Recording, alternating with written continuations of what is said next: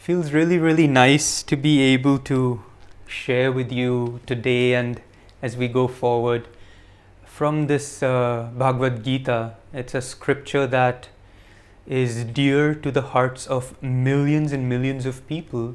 Yet sometimes there's aspects of the scripture that aren't quite clear. I mean, we know how powerful, I mean, the vibration of the Gita itself is so powerful to have not just survived but thrived over these centuries. Yet sometimes it feels a little ambiguous. Sometimes it's a little hard for each of us to tune into, especially more personally. What is it that I need to be drawing from the Gita? And uh, Paramahansa Yogananda, when he spoke about scripture in general, he said scriptures, you can say beauty and the genius of a scripture is that it applies to man in his varying levels of consciousness. That means it applies on the physical level, it should show us how to live, how to act. It should apply on the thought level, on the feeling level, how to relate to God, how to relate to the world, how to relate to our own emotions. And then, of course, it needs to apply to the spiritual level. How am I going to unite myself with God through this wisdom? And it has to kind of pertain and relate to us on all levels. And that is why the gita is so powerful because that's exactly what it does. But for many of us perhaps we see just one layer of uh, what the gita would like to share with us. And let's see through yogananda's commentaries through his explanations if you're able to go just a little bit deeper. Because the beauty as i'm saying of the gita is that if you if you have a tendency towards action, towards outward activity, then the Gita is going to show you how best should you act. It'll talk to you about nishkam karma karma yoga. If you have a propensity more of understanding that you want your thoughts more aligned then the gita will help us to give you the subtle wisdom of the ancient rishis. And of course if you have a much more loving heart based relationship with the divine the gita will only deepen that to be able to help us understand how to worship and love God more deeply. But behind all three of these forms, the Gita, more than anything else, is the yogi's guide towards self realization. And the yogi's reality is happening not just on the level of action, thought, and feeling, the yogi's reality is taking place from the perspective of life force deep within the Sushumna, deep within our spine. And where is Arjuna in that life force and where is Krishna in the life force and how are the two communicating and how are the two communing and where am I, where are we in that conversation, in that communication. First and foremost, I love the name itself, Bhagavad Gita. So it's a song. It's not really a conversation. It's not like uh, Krishna and Arjuna sitting and, you know, Krishna saying, hey, let me just tell you about these deep wisdoms. Yeah it's just like come to my come over home you know i have certain things to share with you. Krishna is singing these words and as we will realize it's not even krishna. There's such subtle layers there but it's being sung which means this wisdom's being channeled through a lot of feeling of the heart.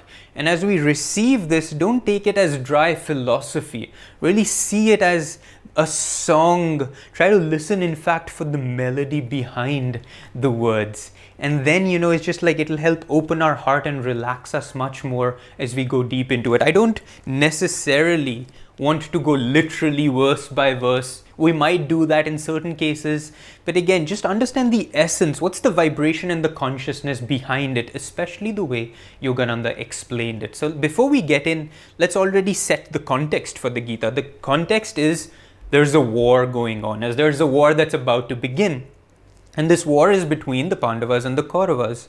And over here, what we're working with as yogis, and this is where we'll keep bringing it back from the yogic perspective, we'll try to touch all levels, but keep drawing it back to that deep inner communion and self realization that we seek. So, from a yogic perspective, this war that is being waged on is the war of our consciousness.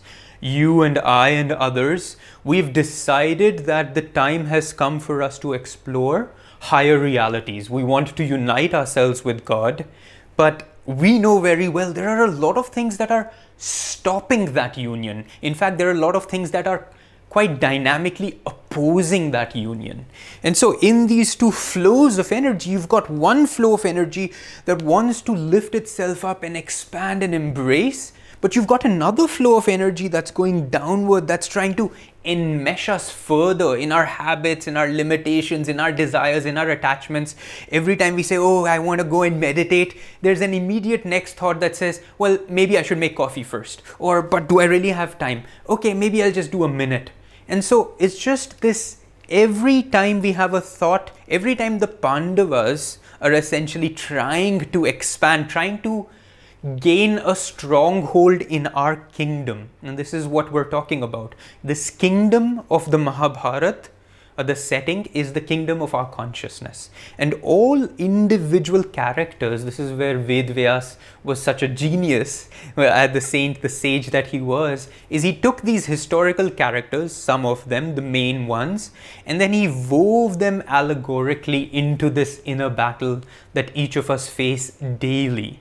Now, people are facing this on all levels, but again, especially those of us spiritually minded, wanting to raise our consciousness, but very conscious also of this downward pulling force. And so, this battle is now going to take place, and it is on the eve of this battle that this song celestial, that this Gita is being shared with us. So, first and foremost, let's understand where the Gita is happening. It's happening in the midst of this battle. So, this conversation is naturally allegorical. This is not, I mean, if I would think historically, you can't think of abhi yudh hone wala hai, the battle's about to begin, and oh no, let's just spend hours right now discoursing about the finer, subtler realities of nature and of this world. So you know that this is an intuitive perception between God and the Godhead within each of us, between the Guru essentially, and the Guru, I don't mean a person, but the consciousness completely united with the divine and the devotee. And so each of us today gets to be Arjuna. And we're going to have this conversation with our own highest self, with the Godhead, with Krishna within us, and see what this intuitive perception might be for each of us. So let's begin with the first chapter. All right. Oh, actually, I'm going to go out of this little book. You've got commentaries here, but these are just the verses. So we'll kind of switch back and forth between the two. Okay, we'll start introducing some of the characters as we go along. So the first verse is King Dhritarashtra, he poses this question to Sanjay.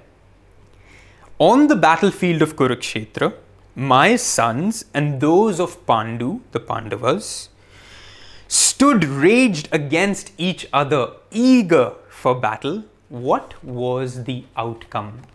Now, from the very onset of the Gita, you've got this question being posed. So, the Gita is not starting from Krishna and Arjuna having this conversation. The Gita starts a little before, actually from Dhritarashtra. He is the instigator of the Gita, you can almost say. So Dhritarashtra is asking his trusted aide Sanjaya.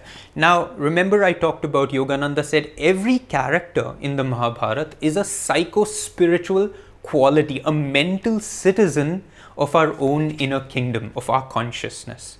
And so King Dhritarashtra, we know what is his one main characteristic, that he is blind. And Yogananda said he represents the mind. The mind is blind because it depends on the five senses to feed it. By itself, it has no ability to see. It has no ability to perceive unless it is being fed by the senses. So you've got the mind of the devotee. Now, this is us we sit and who is the mind going to ask about what happened on the battlefield? Now he asks Sanjaya, if you know your Mahabharat, Sanjaya had this singular boon, this ability, this gift, this siddhi that allowed him to see at a distance what is happening. But Sanjaya's gift was to see things in real time like live television. As the cricket match is going on, we're watching it. So Sanjaya could see immediately, okay, now this is happening, now that is happening. Since Dhritarashtra wants to know what's happening, he asks Sanjaya. But you see, he doesn't ask the question, what is happening right now? He didn't say, oh, my sons and the sons of Pandu, what are they doing right now? He says, what was the outcome? What did they do? So Yogananda said the key of the allegorical nature of the Mahabharata is in this question because rather than posing the question in real time, Dhritarashtra poses the question in the past. That the event has already happened. And this tells us that Sanjaya represents introspection. The name Sanjaya means complete victory. And so, throughout the um, process of our day, we go through a lot of battles. Should I be rude? Should I be loving? Should I be serviceful and do a selfless deed? Should I do something that is selfish?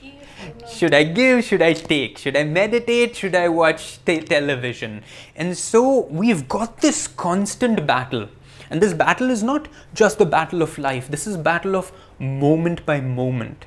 But assuming our day has come to an end, how would we know what we did? And the key here is introspection. So Sanjaya represents that introspection, and the name Sanjaya, complete victory, means whatever lesson I was unable to learn during the course of my day, now through introspection, I have an opportunity to learn it once again, to be victorious once again. Oh, I reacted badly in that moment. Okay, now can I understand that my reaction wasn't quite right? So, Dhritarashtra and Sanjaya are the first two key characters of the Gita. Your mind, the blind mind, and your introspective ability first looks at in my consciousness, in my day, in my life, on the battlefield of, of this journey that I am on towards higher consciousness, what was the outcome today? What was the outcome of that situation, that circumstance. So, this is where our Gita begins. We're in the battlefield, but we're stepping away for a moment and allowing the mind to introspect as to what is happening. Now, Sanjaya says Duryodhan, who is who is uh, Dhritarashtra's son, his eldest, the king at this moment, on beholding the Pandava army in full battle array, approached Dronacharya and spoke as follows Behold, O teacher, this great army of the sons of Pandu, arrayed for battle by your own gifted student, Dhrishtadyumna,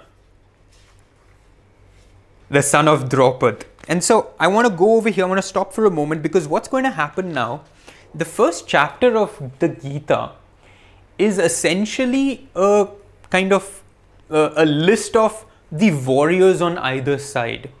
And so the first thing our introspective mind is doing is it's analyzing the strengths and the weaknesses. It's analyzing our tendencies to rise and it's analyzing the tendencies to that draw us down. It's analyzing our samskars, our habits, our likes and dislikes, and it's starting to make a mental picture of the two armies. So, first and foremost, you've got Duryodhan. Duryodhan, Yogananda said, represents, and he called him King Material Desire. So, ego driven desires.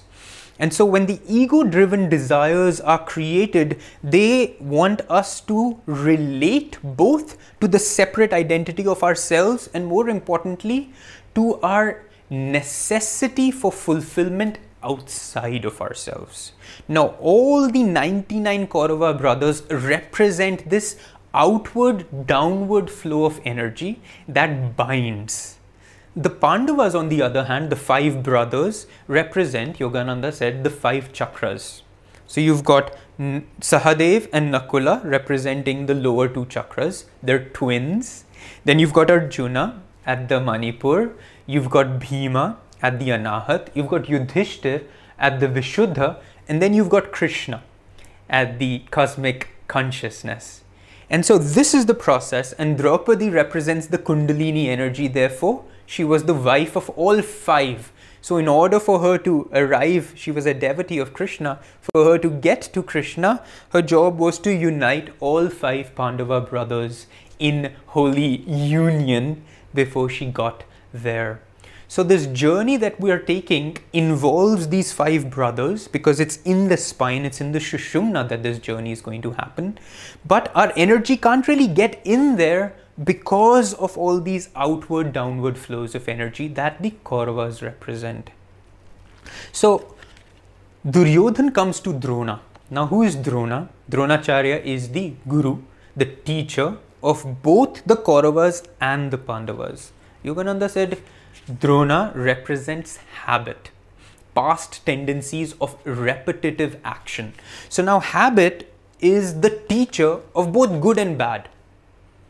I mean, Arjuna was Dronacharya's most gifted and favored student, and Dronacharya taught both the Pandavas and the Kauravas. However, when the moment of battle comes, when the time comes for us to choose between our aspirations for joy and for cosmic consciousness, as opposed to the downward pull of energy, you will see that your habit will tend to always support and side with those ego driven materialistic desires. So, is your habit for meditation stronger or is your habit to sleep longer? stronger? Is your habit for laziness stronger? Is your habit for putting energy out stronger? So when the battle starts to come, Yogananda explained, it isn't enough just to have good habits we have to have grace, we have to have the divine wisdom of Krishna as well guiding this process. So at that time of the battle, Drona then sides with the Kauravas. Habit then becomes the ally more of the lower tendencies than our higher tendencies. The higher tendencies have to be fed beyond habit by divine aspiration. And so Drona is one of the main generals of uh, Duryodhan's army. So he comes to Drona, he comes to his past habitual tendencies, and he's essentially telling Drona, look onto the side of the Pandavas, and he starts naming all the characters. He starts naming all the principal warriors. So normally you'll think this is some sort of a roll call. It's like, why did it make it into the Gita? You know when is it when are we going to get to the conversation? But it's so important to the gita because it's important first for us to know ourselves. You see without you having enough ability to analyze and introspect with self honesty who are the enemies? Who are your warriors? Who is going to support you? Who is trying to draw you away until that is not established, it becomes very hard for the devotee to go deep, to break beyond. So, this awareness of self is important. And I just, I don't want to name all the all the warriors because then we just get caught up in all these really difficult sounding names. Um, I don't know. I don't know how it will unfold, but I do want to name just the qualities that each of these warriors represent. So over here you've got these, this is what Dro, uh, Duryodhan is telling Drona, these are the warriors on the side of the Pandavas. So you've got awakened intuition and the calm inner light. You've got dispassion toward sense enjoyments. You've got fiery self control. This is Arjuna. You've got the power to uplift the body's energy and to control the life force. This is Bhima. He represents pranayam, the heart center. You've got ecstatic identity with the egoic self dwelling within the soul. You've got the yamas and the niyamas. This is Sahadev and Nakula. They represents the power, the power to either abstain from temptation, which is the yamas, to control the life force that it doesn't go away into lower tendencies, and the ability to practice the virtues, which is the niyamas. So they are the first two chakras, the yamas and the niyamas. You've got inclination towards internalizing the mind, which is pratyahar, which leads to divine calmness, which is yudhishthir. You've got steady and upright body posture, You've got inner power to adherence to virtue, which, as I said, is the niyamas. And then he goes on to you know, name several more. So, what I'm trying to help us understand is you've actually got all these people on your side depending on how much energy you've given them all your life. How much have you practiced pranayam? And by pranayam, I don't mean breathing exercises. I mean, how often have you controlled your life force and been able to withdraw it? How often have you practiced posture? So, your uh, warriors on the Pandava side are not necessarily these these are the highest potentials of these tendencies within us. But it depends on who you've trained. That is why uh, Duryodhan goes to Drona. He's the trainer. He's the guru. He's the one who has trained dispassion. He's the one who has trained fiery self-control. He's the one who has trained the ability to, you know, control the life force within you and direct it upward. So once you know which tendencies have you trained in yourself, you first start to know, okay, these are my warriors. These are the warriors of light fighting on my side. At the same time, then Duryodhan goes and says, in balance, they are those leaders in my own army who are outstanding. Now he wants to also ascertain and emphasize ki bhai mere paas bhi I also have really powerful people on my side. And he starts naming them and he first says in they number first yourself Drona he's telling Drona you habit habit is one of the strongest warriors on the side of these downward pulling tendencies you've got Bhishma now Bhishma is an interesting character the grandsire the grandfather to all again siding with the Kauravas. Now, Bhishma, Yogananda said, represents the ego. But we have to realize the ego doesn't mean, you know, like pride or look at me, or it doesn't mean egoic. The ego only means the false identification with form, the feeling that I am separated from God. That is it. So it's not yet, it's not a bad thing yet. Because even a master has to have some form of ego to say this is my body i'm responsible for it. This is what i'm feeding. This is what i'm moving. This is what i'm acting in. It is from ego when ego and blind mind dhritarashtra and his wife who represents the power of desire. So this is what the chitta is combined. Chitta is the biased feelings of our heart, which is the likes and dislikes, the wants and don't wants, the goods and the bads, where we start carving the world into the dual reality of saying, ये अच्छा है ये बुरा है this is bad, this gives me happiness, this gives me sadness, this I want to do, this I don't want to do. And these are the Kauravas These are the brothers so ego itself is actually very majestic, very powerful, and you know Bhishma had that. But it is when ego gets identified with material world that that downward pulling force becomes strong. So Bhishma is the key central reality. Then they've got Karna. Karna represents outward attachment. Now Karna is actually originally a Pandava. He's also one of those really key characters you can't, don't quite know because he's probably the most dharmic, the most dignified, and he's also probably the strongest warrior in the whole scene. But that is because Yogananda said he represents happiness, which is so powerful. It is the driving force of our life.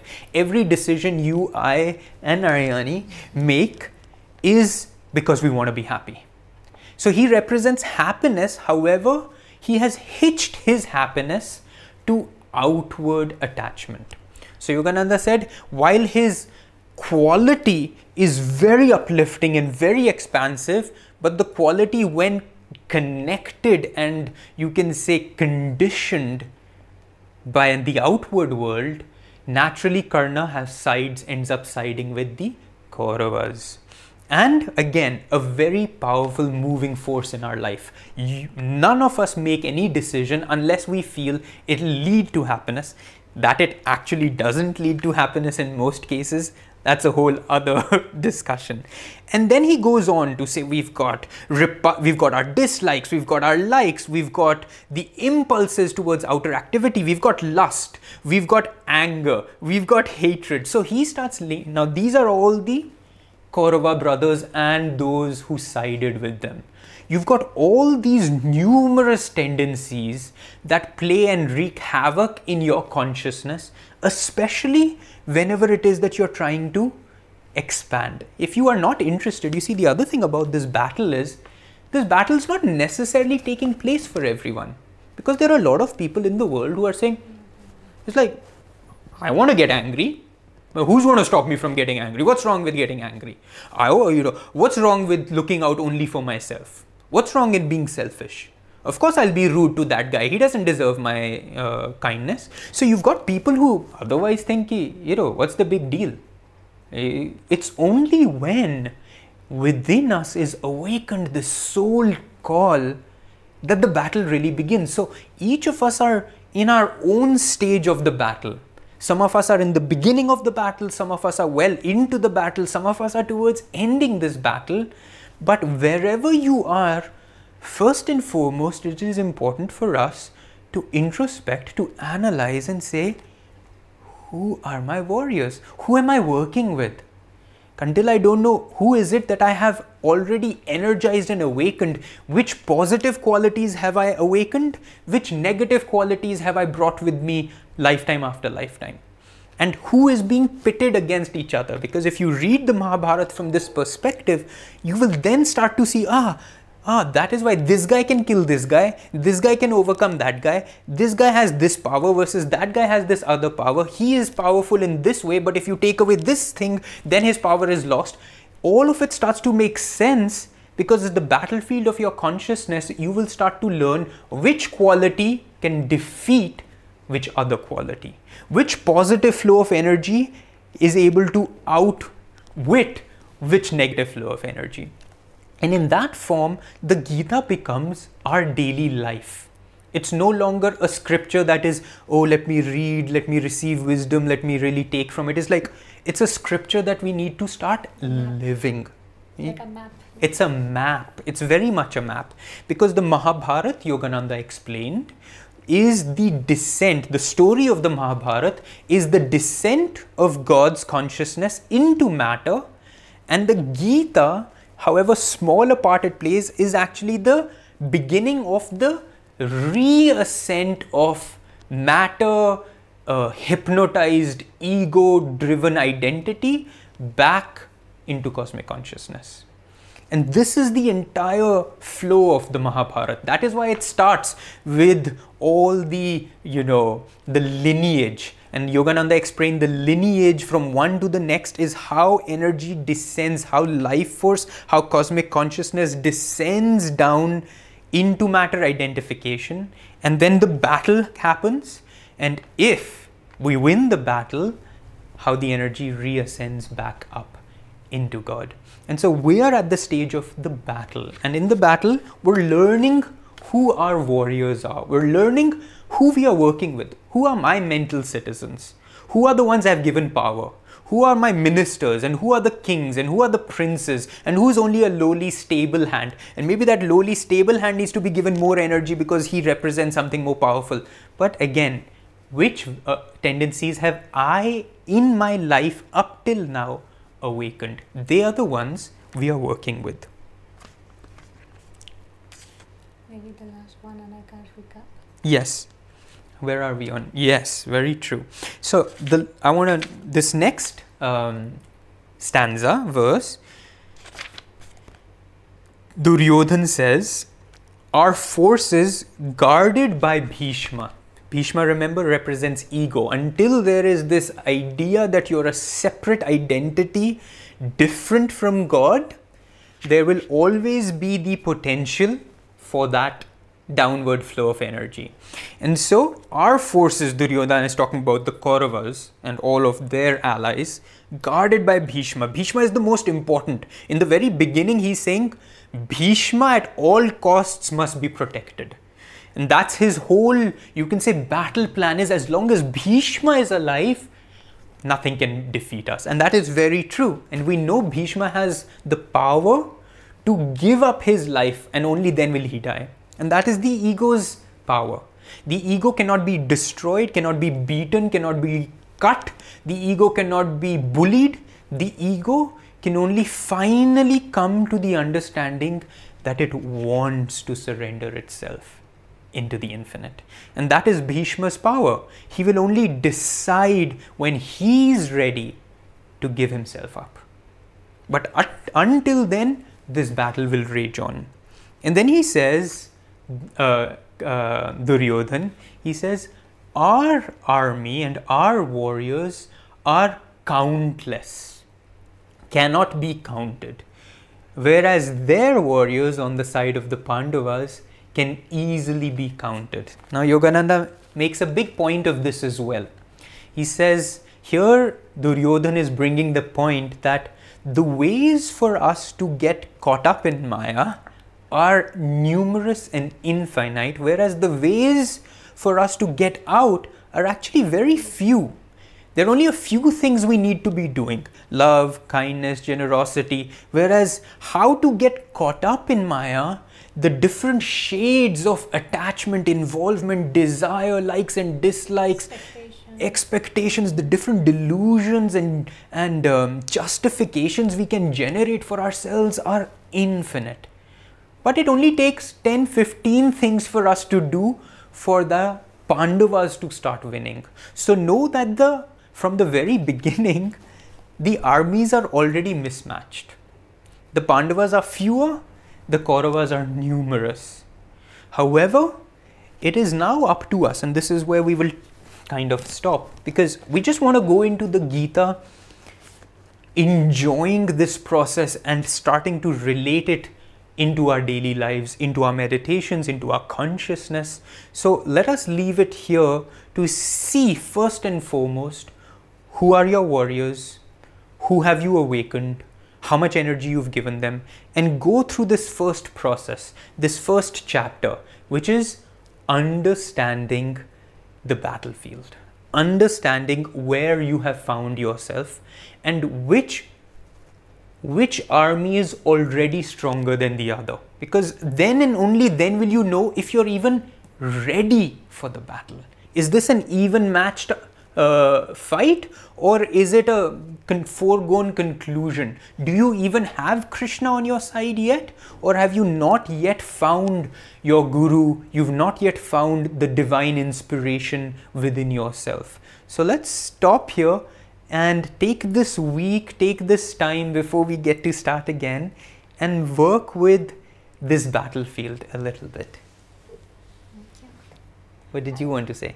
No, just recap, but I think you did it. Anything you want to add? No, I think that, that Yogananda said that millions will find God. I remember the first time I read the Gita, many of you already know it was in 2005 when Swami Kriyananda was working on this manuscript. And it made so much sense to me. It's like I could see inside this book the whole spiritual path and as Shurja was saying the those 10 15 steps that I needed to take. And many of us enter the spiritual path thinking that suddenly and finally our life is going to be easier and all the forces of the universe are going to cooperate and just give us whatever we want and take away those people that we don't like but as we will see throughout this journey that Shurja will lead us into many classes on the Gita, we'll see that it's going to take a lot of work and a lot of commitment from our part because it's a big battle. And as Shurja was saying, this is happening like constantly, not just throughout the day, but every minute. Where is my consciousness? Where is my energy? Where are my thoughts? What is the kind of direction I'm heading? How I'm thinking about this person, about this other person? Where, where is my energy? So it's going to be a fascinating journey that we can help each other to remind ourselves that the real battle is inside. And this week, especially, as much as you can, work on introspection.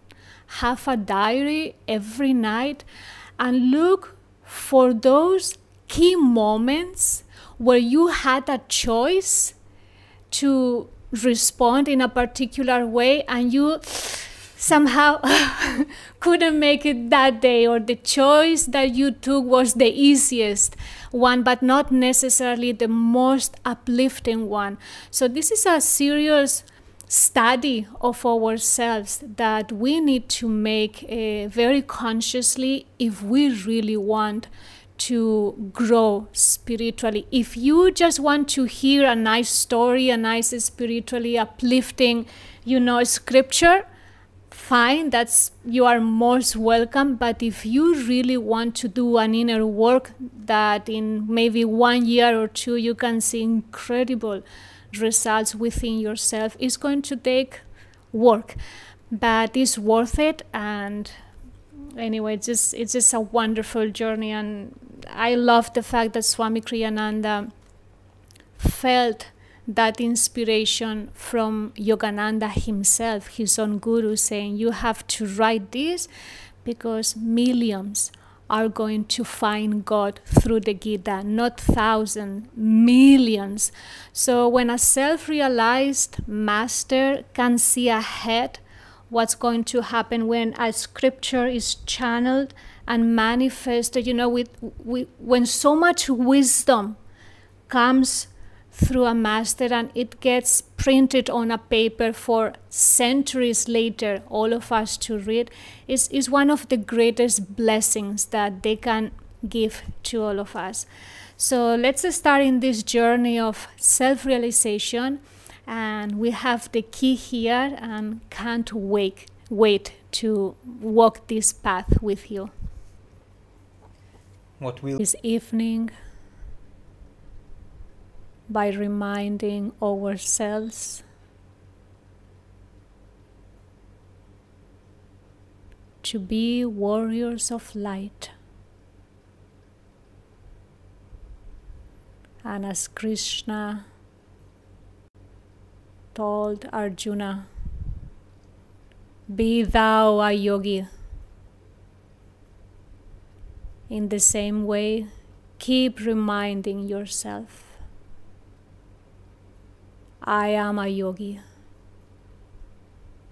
I am a warrior of light. Om Shanti.